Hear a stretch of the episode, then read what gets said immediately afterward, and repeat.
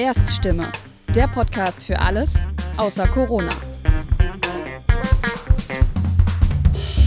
Am 5. Mai findet der Europäische Protesttag zur Gleichstellung von Menschen mit Behinderungen statt. Im Grundgesetz steht, dass kein Mensch wegen seiner Behinderung benachteiligt werden darf. Trotzdem gibt es im Jahr 2021 noch viel zu tun dafür, dass die Belange von Menschen mit Behinderung genauso berücksichtigt werden wie die Belange von Menschen ohne Behinderung. Über dieses große und wichtige Thema spricht mein Kollege Jan Reckweg in dieser Folge mit Benjamin Daniel Thomas. Er selbst ist auf einen Rollstuhl angewiesen und engagiert sich seit vielen Jahren ehrenamtlich dafür, dass Menschen mit Behinderung im Alltag ganz ohne Einschränkungen leben können. Vor welchen Herausforderungen wir dabei als Gesellschaft noch immer stehen, das erzählt er jetzt. Moin und herzlich willkommen zu einer neuen Ausgabe von Erststimme. Ich heiße Jan Reckwig und bin freier Journalist im Ruhrgebiet. Am 5. Mai findet der europaweite Protesttag zur Gleichstellung von Menschen mit Behinderung statt. Und dabei geht es natürlich auch um Inklusion und den Abbau von Barrieren im Alltag für Menschen, die eine Behinderung haben. Wie sich die Inklusion verbessern kann, was das Ganze auch mit der Corona-Pandemie zu tun hat und welche Probleme es im Alltag für Menschen mit einer Behinderung gibt, darüber spreche ich mit Benjamin Daniel Thomas. Er ist selbst auf einen Rollstuhl angewiesen und ist unter anderem Vorsitzender des Netzwerkes für Menschen mit Behinderung der CDU NRW. Lieber Herr Thomas, ein Hallo nach Essen und schön, dass das mit unserem Gespräch klappt. Ja, moin und ein Hallo in die schöne Nachbarstadt Dortmund. Herr Thomas, wie oft stoßen Sie in Ihrem Alltag auf Situationen, in denen Sie sich denken, na geil, mit einem Rollstuhl kann ich das auf jeden Fall vergessen oder wird das nichts? Das kommt schon hin und wieder vor. Also das beste Beispiel ist ja, wenn man irgendwo hin will und mit öffentlichen Verkehrsmitteln fährt und der Aufzug wieder nicht funktioniert oder irgendein Geschäft oder sonstige Einrichtung über Treppen nur zu erreichen ist, dann gibt es Hindernisse, die teilweise nicht oder eben nur schwierig und mit Umwegen zu bewältigen sind. Wie würde denn für Sie eine barrierefreie Welt aussehen? Eine barrierefreie Welt müsste man ganzheitlich betrachten. Äh, das kann man nicht nur aus der Sicht eines Rollstuhlfahrers sehen, sondern eben von allen Menschen mit Beeinträchtigungen. Da geht es um Menschen, die Rollstuhlfahrer sind, da geht es um Blinde, Sehbehinderte um Gehörlose, aber auch um ältere Leute, die nicht mehr so mobil sind oder nicht so gut hören können, nicht so gut sehen können oder eben auch um Eltern mit Kinderwagen. Sie alle müssten ohne fremde Hilfe und selbstbestimmt ihre Ziele erreichen können. Und dazu brauchen wir taktiles Leitsystem für Blinde und Sehbehinderte an vielen Stellen, wo jetzt es noch nicht vorhanden ist. Wir brauchen Aufzüge, Rampen, wir brauchen aber auch Lautsprecher, Ansagen, wir brauchen Anzeigen, die die Lautsprecheransagen sozusagen in einer Schriftform wiedergeben für Gehörlose oder eben auch für ältere Leute, die nicht hören können. Das müsste alles ganzheitlich sein und das wäre eine barrierefreie Welt. Aber die Barrierefreiheit beginnt, das muss man auch ganz klar sagen, vor allem in den Köpfen. Hm. Sie sind ja schon einige Zeit ehrenamtlich in der Lokalpolitik in Essen dabei. Was für Veränderungen haben Sie in dieser Zeit in Ihrer direkten Umgebung denn wahrgenommen? Also Stichwort Abbau von Barrieren und beim Thema Inklusion. Es geht alles nicht von heute auf morgen. Das ist alles ein Dauerlauf und es braucht seine Zeit. Wir haben es in den letzten Jahren in Essen schon an einigen Stellen geschafft. Wir achten inzwischen bei Neu- und Umbauten von Schulen auf die Barrierefreiheit. Wir nehmen die äh, Studien, die Checkliste der Montagsstiftung hier zum Beispiel als Grundlage. Wir bauen immer mehr Haltestellen um. An einigen Haltestellen, die nur schwer für Rollstuhlfahrer nutzbar waren, also der Einstieg in die U-Bahn, haben wir inzwischen Rampen beschafft. Das Ganze ist auch nicht so einfach, mal eben eine Rampe an eine U-Bahn anzulegen, weil wenn Sie eine Rampe anlegen, dann hält die U-Bahn länger und dann gerät am Ende ihr kompletter Takt auseinander, weil wir es nicht haben wie in Berlin, dass eine U-Bahn eine eigene komplettes Tunnelsystem hat, sondern an verschiedenen Stellen kommen die U-Bahn und Straßenbahnen immer wieder zusammen. Das hat einiges an Überzeugungskraft äh, gekostet. Inzwischen haben wir es aber, aber wir bauen jetzt auch zum Beispiel die Südstrecke für viele Millionen um, dass sie barrierefrei nutzbar wird. Also wir haben einiges in den letzten Jahren gemacht, aber es dauert natürlich alles und es geht alles nicht von heute auf morgen. Meine persönliche Frage, was treibt Sie denn bei Ihrer Arbeit an? Das ist eine spannende Frage. Ich treibt an, dass ich für andere Leute etwas erreichen will. Es geht mir gar nicht darum, für mich selber etwas in erster Linie zu erreichen, sondern mir geht es darum, für alle Bürgerinnen und Bürger etwas zu erreichen und vor allem für diejenigen, die eben selbst sich nicht wehren können, die selbst nicht die Stimme erheben können, sich selbst auf verschiedensten Gründen einfach nicht einbringen können und mir geht es eben darum, für diese Leute da zu sein und mich für sie einzusetzen. Wie würden Sie denn die Situation im ÖPNV beschreiben? Essen hat sich ja beispielsweise mit dem Modal Split das Ziel gesetzt, dass der Anteil von öffentlichem Nahverkehr, Radverkehr, Fußverkehr und individualisierter Verkehr bis zum Jahr 2035 bei jeweils 25 Prozent liegen soll. Wie stark wird dabei auch die Barrierefreiheit berücksichtigt und gibt es da schon Fortschritte? Unser Ziel des Modal Split aus 25% Individualverkehr, 25% Fuß, 25% äh, Fahrrad und 25% ÖPNV ist ein ehrgeiziges Ziel. Es ist aber ein Ziel, was wir wirklich erreichen wollen. Das Thema Barrierefreiheit steht da nicht an allererster Stelle, aber wenn wir etwas erreichen wollen, dann müssen wir natürlich die Barrierefreiheit beachten.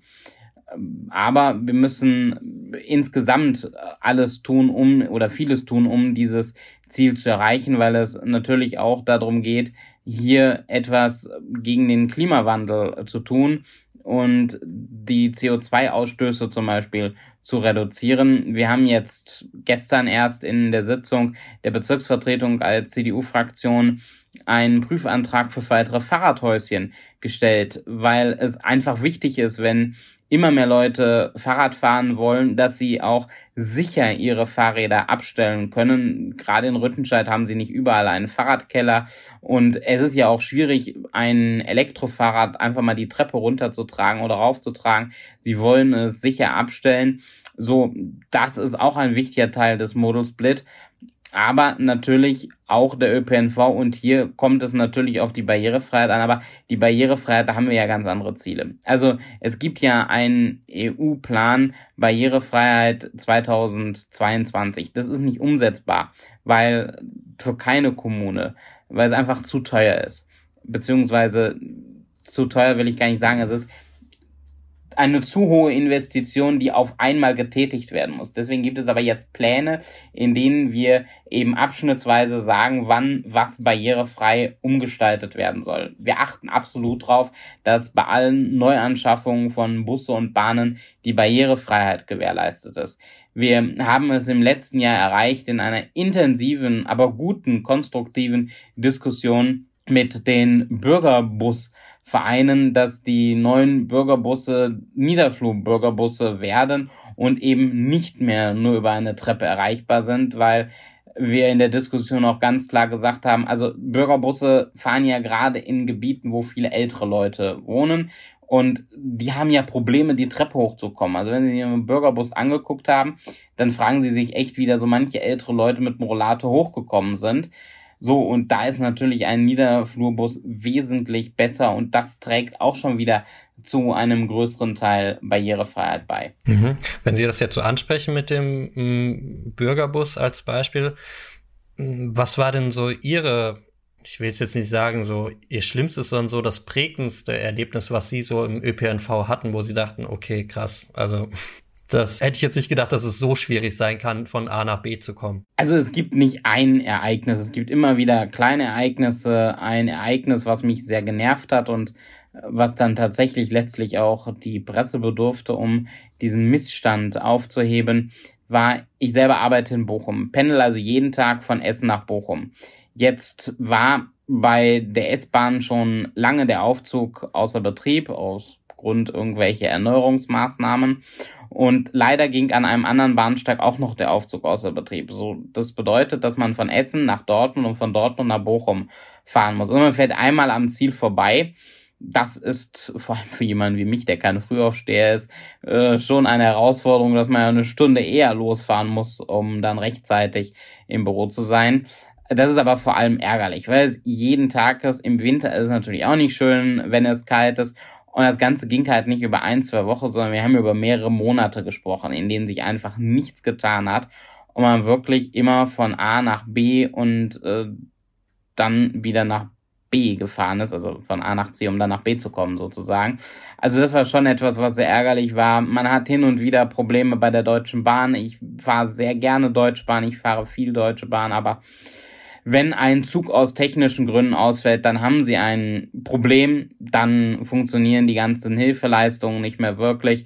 Dann wird gesagt, erwarten Sie wir organisieren es, dann kommt aber keiner, dann müssen sie selber anrufen, weil wenn sie Pech haben, wird dieser Zug ähm, abgeschleppt und sie sitzen noch drin. Das ist mir noch nicht passiert, aber das sollte natürlich nicht passieren, dass man so lange drin bleibt, bis es da sozusagen auf die letzte Minute geht. Und wir haben einen ganz krassen Fall ja, ich glaube, im letzten oder vorletzten Jahr in Frankfurt erlebt, wo ein Zug geräumt wurde, wegen einem möglichen Bombenfund und ein Rollstuhlfahrer einfach nicht aussteigen konnte, weil keiner mit dieser bordeigenen Rampe in dem Intercity Express umgehen konnte und zumindest solange die Polizei überprüft hat, ob da wirklich eine Bombe drin ist, dieser Rollstuhlfahrer einfach drin sitzen bleiben musste, weil er mit dem E-Rolli halt einfach auch nicht raus konnte. Mhm.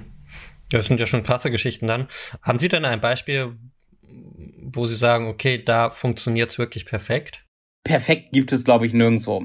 Und das ist auch selbstverständlich, weil wo technische Hilfsmittel im Einsatz sind, da kann etwas kaputt gehen, da kann etwas nicht funktionieren. Natürlich gibt es Städte, wo es besser funktioniert und Städte, wo es schlechter funktioniert. Aber ich würde jetzt ungern hier ein Bashing auf irgendwelche Städte machen, wo es nicht funktioniert und genauso gut fände ich es jetzt den anderen Städten gegenüber auch nicht wirklich nett zu sagen, naja, also an dieser Stadt sollten sie sich absolut ein Beispiel nehmen, weil dann müsste man das auch sehr differenziert betrachten. Es gibt Städte, in denen man mehr auf Sehbehinderte und Blinde eingeht und es gibt Städte, auf denen man mehr auf Barrierefreiheit für Rollstuhlfahrer achtet.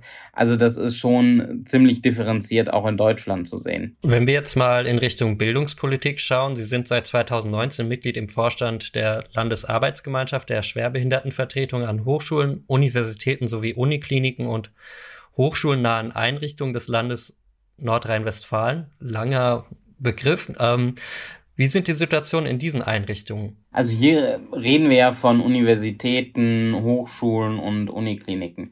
Wir stehen aber ja in dem Bildungssystem äh, nicht am Ende, aber zumindestens äh, relativ weit hinten in der Bildungsbiografie einer Person. Das heißt, bis jemand an einer Hochschule oder eben einer Universität studiert und hier geht es dann bei dieser Institution um die Mitarbeiterinnen und Mitarbeiter, ist ja schon viel in dem Bildungswesen gelaufen. Das heißt, wir brauchen eine vollständige Inklusion in der Schule, schon in der Grundschule, am besten schon im Kindergarten. Wir sehen, dass es immer mehr Studierende gibt, die eine Behinderung haben. Es gibt Studien, der, die letzte große BEST-2-Studie des Deutschen Studierendenwerkes in Zusammenarbeit mit dem Bundes Ministerium für Forschung hat ergeben, dass circa 11 Prozent aller Studierenden eine Behinderung haben, beziehungsweise eine Einschränkung haben, die sich entsprechend auswirkt. Das heißt, das ist schon ein großer Teil. Aber wir brauchen nicht nur inklusive Hochschulen und Universitäten. Da haben wir in den letzten Jahren sehr viel gemacht.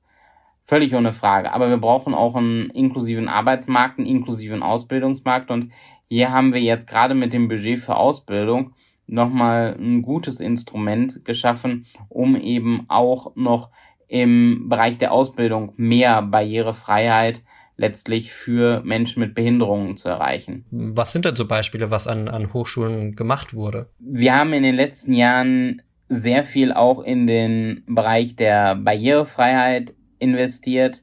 Wir haben sehr viel in die Möglichkeit von Nachteilsausgleichen in den letzten Jahren ähm, investiert, viele neue Instrumente geschaffen. Wir haben an allen Hochschulen entsprechende Ansprechpartner geschaffen, die sich eben damit auseinandersetzen, beraten, Hilfestellungen geben.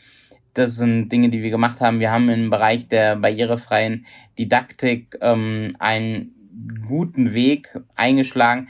Das hängt aber immer auch von der jeweiligen Hochschule und Universität ab. Das hängt auch von jedem Bundesland ab. In Nordrhein-Westfalen sind die Hochschulen und Universitäten in frei, also nicht mehr direkt ähm, unter Aufsicht des Ministeriums.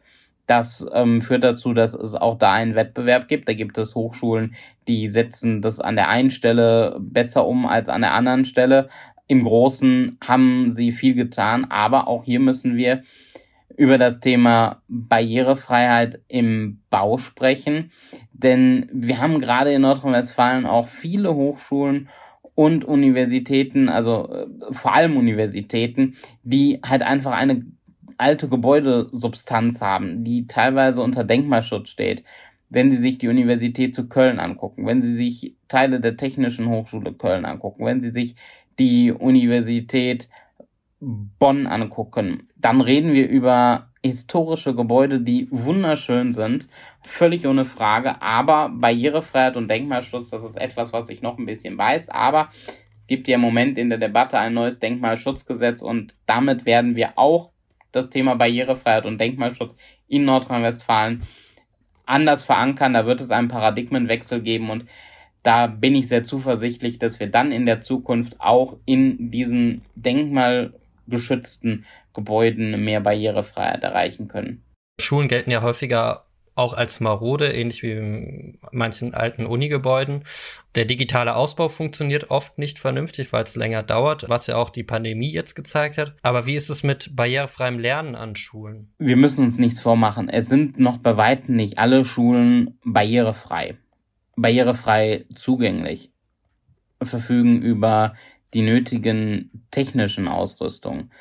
Aber bei allen Neu- und Umbauten wird dieses absolut berücksichtigt. Natürlich haben wir dann noch einen großen Weg äh, vor uns.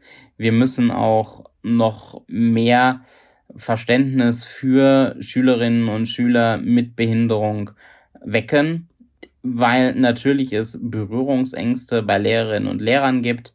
Das ist heute nicht mehr so schlimm wie vor vielen Jahren weil es für viele selbstverständlicher geworden ist. Aber Studien sagen uns auch ganz eindeutig, dass Kinder und Jugendliche, die mit Gleichaltrigen mit Behinderung zum Beispiel zur Schule gegangen sind, ein ganz anderes Sozialverhalten haben. So, damit schaffen wir natürlich auch dein Verständnis untereinander und ich bin der festen Überzeugung, dass jemand, der eben mit Menschen mit Behinderung, aber auch mit Migrantinnen und Migranten zur Schule gegangen ist, am Ende eben ein anderes Sozialverhalten hat und dieses dann auch davor schützt, in irgendeiner Weise sich zu radikalisieren. Und wo müsste Ihrer Meinung nach der meiste Nachholbedarf im Bildungssektor sein? Also was jetzt die Barrierefreiheit beispielsweise angeht, also sowohl an Schulen, Universitäten, Hochschulen und weiteren bildungsnahen Einrichtungen? Es muss vor allem klar sein, dass jeder die Möglichkeit hat, zu einer Regelschule zu gehen. Also Regelschule ist immer so ein sehr technischer Begriff. Das meint eine Grundschule, eine äh, Realschule, eine Hauptschule, eine Sekundarschule oder ein Gymnasium. Es muss sein, dass das der absolut erste Weg ist. Und hier müssen wir vor allem auch mehr Hilfen klar ermöglichen. Also es gibt eine Reihe an Hilfen, aber das Problem für Eltern ist ganz oft, dass sie sich, wenn die Kinder eine Hilfe brauchen, eine Eingliederungshilfe, sei es ein Computer, sei es eine Breiltastatur für Sehbehinderte, sei es der Schulsondertransport, also der Schulbus zur Schule, müssen sich die Eltern selber drum kümmern.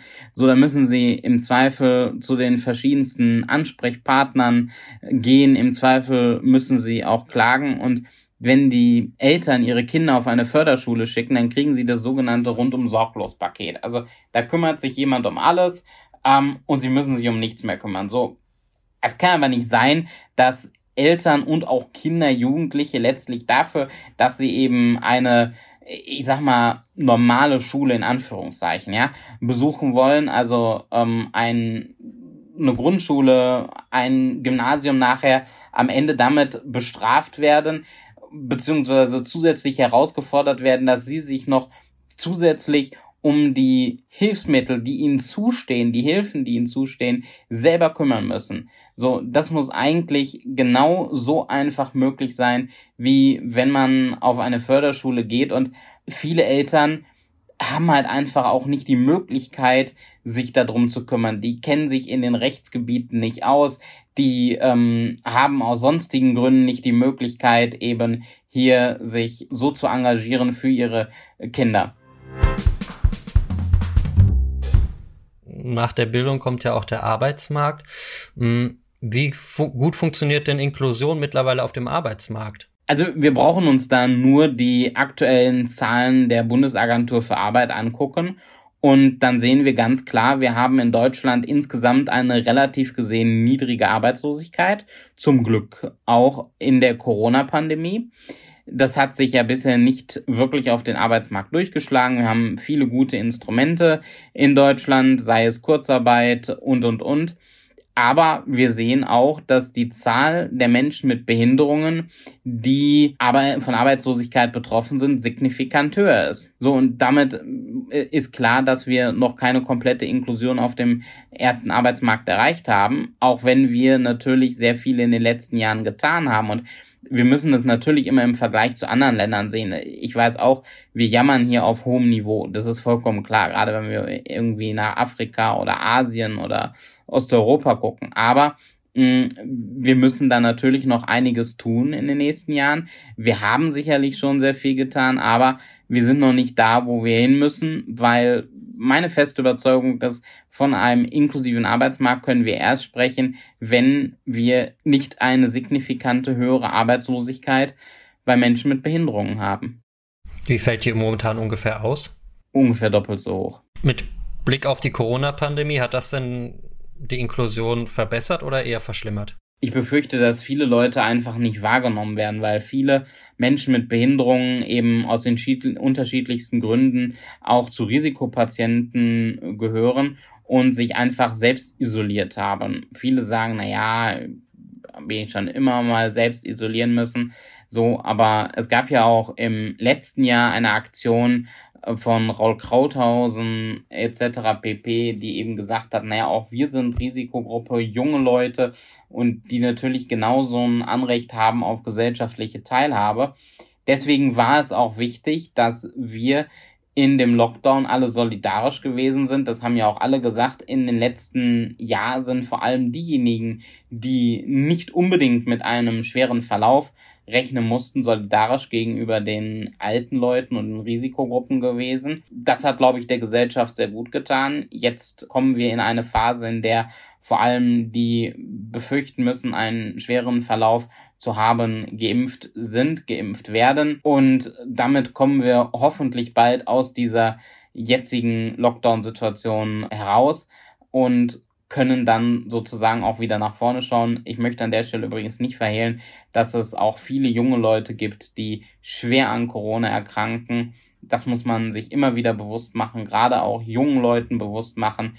Also ich kenne Fälle von Leuten, die Spitzensportler gewesen sind, die topfit gewesen, die mitten im Leben gestanden haben, die mit Anfang 30 Corona gekriegt haben, auf der Intensivstation gewesen sind und jetzt entlassen worden sind, austherapiert und den Rest ihres Lebens auf eine äh, künstliche Lunge angewiesen sind.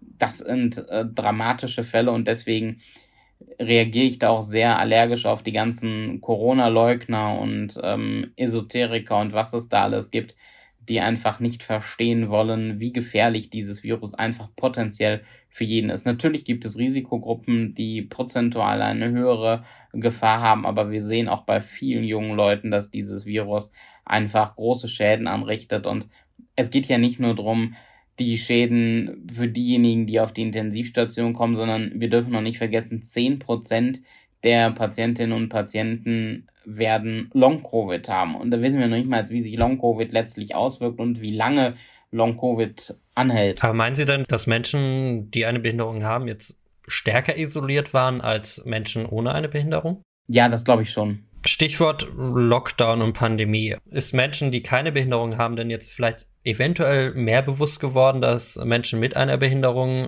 doch oft sozial sehr stark isoliert sind? Ob den Menschen bewusst geworden ist, dass es andere Leute gibt, die sich viel mehr isolieren müssen aufgrund von Behinderungen, das wage ich zu bezweifeln. Für wie weit sehen Sie denn, also wenn wir jetzt weiter in der Gesellschaft mal gucken, für wie weit sehen Sie denn beispielsweise die Barrierefreiheit im Bereich der Berichterstattung in den Medien, Informationen von öffentlichen Einrichtungen, aber auch im Bereich der Unterhaltung und der Kultur? Da haben wir noch großen Nachholbedarf. Das haben wir ja auch deutlich gemacht in unserem Inklusionspapier, das wir als CDU Deutschlands im November letzten Jahres verabschiedet haben. Man darf nicht vergessen, dass immer noch die meisten Sendungen ohne Untertitel im Fernsehen gesendet werden. Gerade bei den privaten Sendern. Es gibt ganz selten Gebärdensprachdolmetscher, die eingesetzt werden in den privaten Sendern. Also das einzige Mal, dass ich mich erinnern kann, war als Pro7 jetzt Annalena Baerbock interviewt hat. Da hat man ja Gebärdensprachdolmetscher eingesetzt. Ansonsten ist es sehr nischenhaft noch im Einsatz, leider auch im öffentlich-rechtlichen äh, nischenhaft im Einsatz indem wir es äh, zwar bei Phoenix haben, bei großen Pressekonferenzen und bei der Tagesschau, aber wir haben es halt nicht bei Unterhaltungssendungen, wir haben es nicht bei Dokumentationen, wir haben es nicht bei Anne Will, also bei Anne Will haben wir es schon, aber bei Anne Will haben wir es in der Form, dass Gehörlose, um die Gebärdendolmetscher empfangen zu können, einfach ins Internet gehen müssen und sozusagen einen Sonderweg gehen müssen. Ich kann einfach nicht verstehen, dass in vielen anderen Ländern es schon eine völlige Selbstverständlichkeit ist, dass Gebärdensprachdolmetscher in Nachrichtensendungen oder bei Pressekonferenzen völlig selbstverständlich gesendet werden und dieses bei uns immer noch eine Diskussion ist, da brauchen wir einfach eine ganz andere Selbstverständlichkeit, auch bei uns. Wir haben äh, natürlich ist geschafft. Das war ein großer Verdienst von allen, die mitgewirkt haben, jetzt in dieser Pandemie, dass die wichtigen Pressekonferenzen von GebärdensprachdolmetscherInnen begleitet worden sind. Aber ich hoffe, dass dieses auch nach der Pandemie bestehen bleibt. Man musste immer wieder dran erinnern, weil manchmal wurde das dann, schlief es wieder ein. Musste man sagen, naja, komm Leute, wir brauchen es aber weiterhin. Da haben wir noch sehr, sehr viel zu tun und ich glaube, es muss eine Selbstverständlichkeit werden, dass auch in der ARD eine Sendung mit Gebärdensprachdolmetscher begleitet wird. Eine Tagesschau muss nicht auf Phoenix in Gebärdensprach übertragen werden, sondern die Gebärdensprachdolmetscher müssen genauso auch in der ARD oder im ZDF gesendet werden oder im WDR wie dieses in anderen der Fall ist. Wir müssen noch mehr Sendungen, haben wir jetzt nur über die Gehörlosen gesprochen, ja, wir müssen Blinde reden.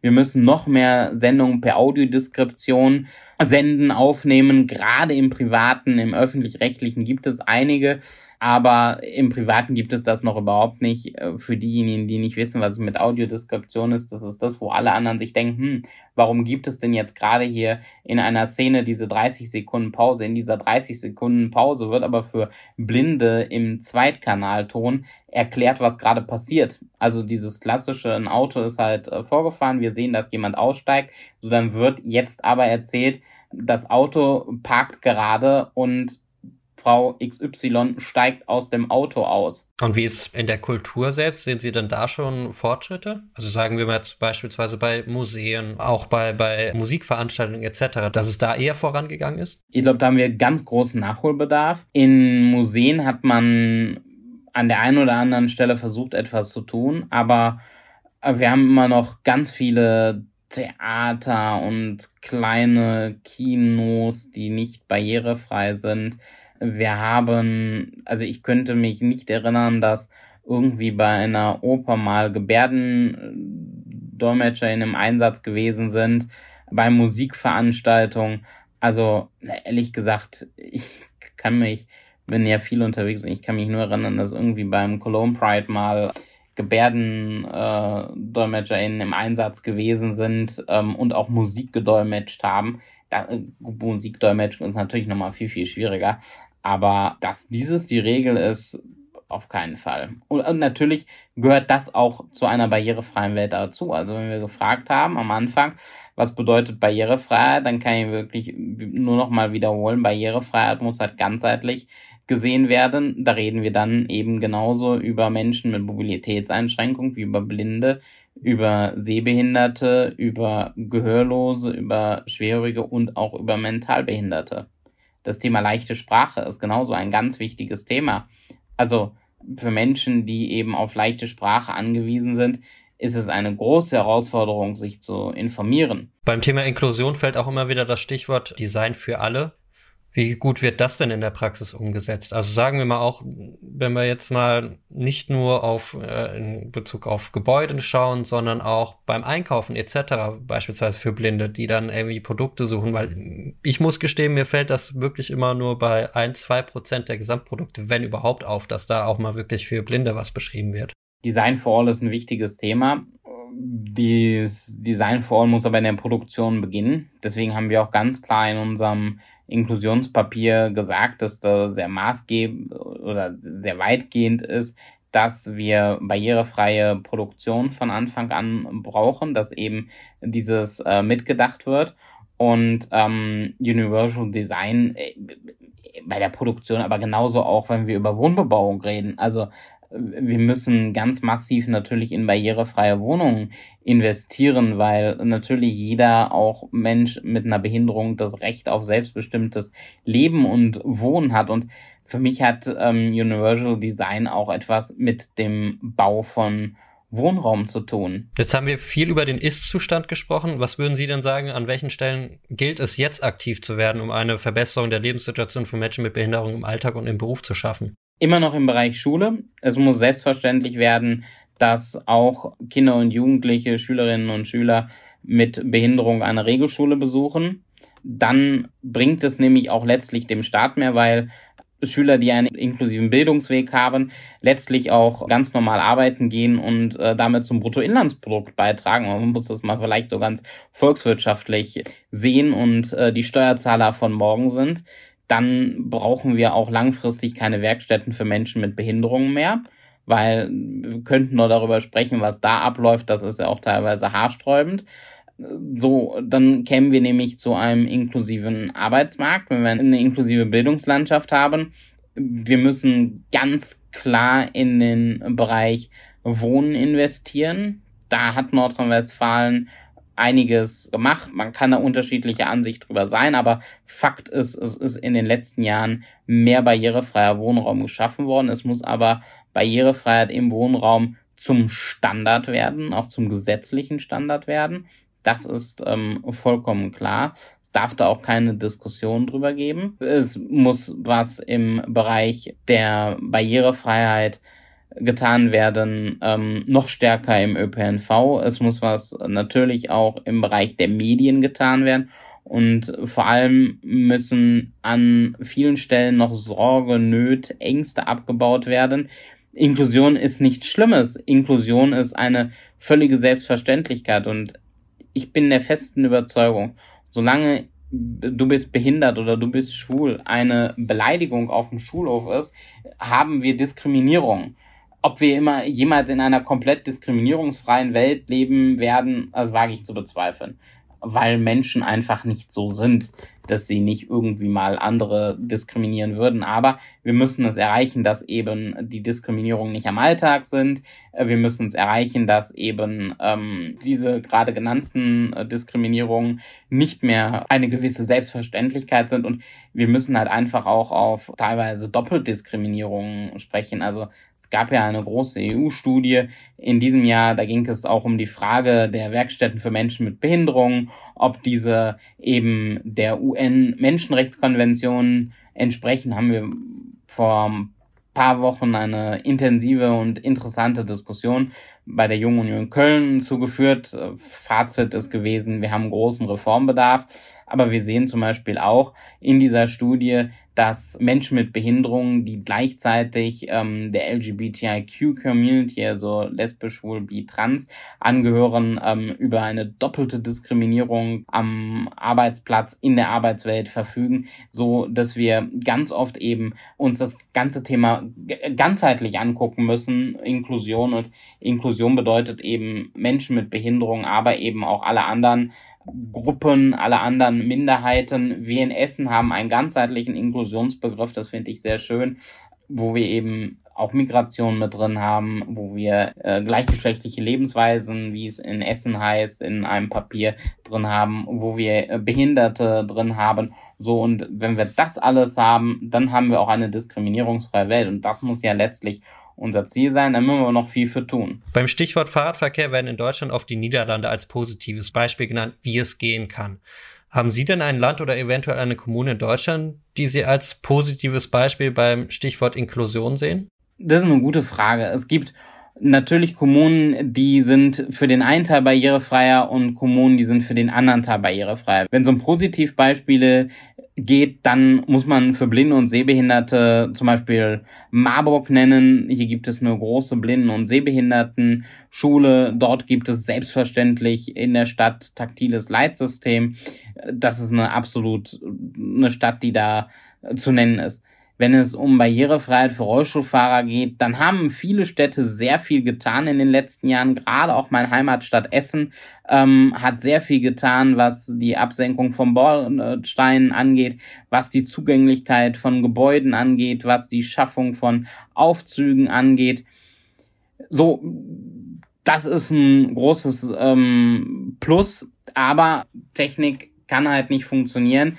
Äh, dann wird man auch manchmal, fürchte ich, da packe ich mir an die eigene Nase ein bisschen ungerecht, wenn man sagt, ah, das geht wieder nicht. Ähm, und warum dauert das alles so lange und warum muss man den Umweg machen und das nervt alles. Aber äh, da ist sehr, sehr viel getan. Wenn man Länder sehen will, mh, ist, sind die Niederlande auch, was das Thema Barrierefreiheit angeht, sehr weit äh, vorangegangen. Ich selber bin in den Niederlanden zur Schule gegangen, habe einen Schüleraustausch mit den Niederlanden gemacht, mit äh, Den Bosch äh, oder beziehungsweise in Den Bosch. Und da war es eine völlige Selbstverständlichkeit, dass diese Schule barrierefrei ist also wir reden hier über Anfang der 2000er, also ähm, schon einer Zeit, wo es in Deutschland noch nicht selbstverständlich war. Als ich 1998 äh, von der ähm, Grundschule auf eine weiterführende Schule gewechselt bin, da war das noch sehr, sehr schwer, eine Schule zu finden, wo ich ähm, letztlich auch barrierefrei zur Schule gehen kann. Da gab es in Essen das bischöfliche, die bischöfliche Hauptschule am Stoppenberg, äh, wo ich hingegangen bin, bevor ich später zum Gymnasium gewechselt bin. Dann gab es das Nordost-Gymnasium. So, und dann ähm, wurde es allerdings auch schon weniger. Da haben wir inzwischen aber ganz andere Selbstverständlichkeit erreicht und deswegen ist viel geschehen in den letzten Jahren, aber wir haben noch viel zu tun. Zum Abschluss unseres Gesprächs, wann gehen Sie denn davon aus, dass Inklusion in Deutschland überhaupt ja, nicht mehr thematisiert werden muss. Also weil sie einfach funktioniert und es darüber überhaupt keinen, beziehungsweise kaum mehr Diskussionsbedarf mehr gibt. Sie möchten jetzt sicherlich eine Jahreszahl von mir gerne hören. Eine Jahreszahl, nein, es ist ja nur, was Sie sagen, eine Jahreszahl muss es nicht sein. Ich denke mal, dass Sie, es kann ja auch in Zehner-Schritten sein oder so. Oder meinen Sie, dass es überhaupt je passieren könnte? Da müssen wir in Jahrzehnten denken. Unser Ziel muss es sein, dafür setze ich mich ein, dafür setzen sich auch viele andere ein. Aber zu sagen, dass es in 10, 20 Jahren erreicht, das ist sehr schwer, weil die Welt entwickelt sich weiter. Man hätte vor 20 Jahren vielleicht gesagt, in fünf Jahren haben wir eine barrierefreie Kommunikation erreicht. Dann ist das Internet gekommen. Das ist die Digitalisierung gekommen. Die Digitalisierung schreitet immer weiter voran. Also das nur als Beispiel, dass es halt einfach auch technische oder sonstige gesellschaftliche Entwicklungen gibt, die uns in diesem Gesamtprozess halt auch wieder zurückwerfen können, weil es halt einfach neue Entwicklungen gibt, die berücksichtigt werden müssen. Lieber Thomas, wir sind am Ende dieser Folge von Erststimme angelangt. Ich danke Ihnen für Ihre Zeit und die sehr informativen Einblicke zum Thema Inklusion. Ich wünsche Ihnen weiterhin viel Erfolg bei Ihrer Arbeit und bleiben Sie gesund. Machen Sie es gut. Wunderbar, vielen Dank. Ich wünsche Ihnen auch alles Gute und bleiben Sie gesund. Das war Folge 26 von Erststimme, dem Podcast für alles außer Corona. Die nächste Folge erscheint am 19. Mai. Mehr Infos zum Inhalt der Folge finden Sie schon bald auf der Internetseite des Büros Bundesstadt Bonn der Konrad-Adenauer-Stiftung. Wir freuen uns, wenn Sie auch dann wieder reinhören und wünschen Ihnen bis dahin eine gute Zeit.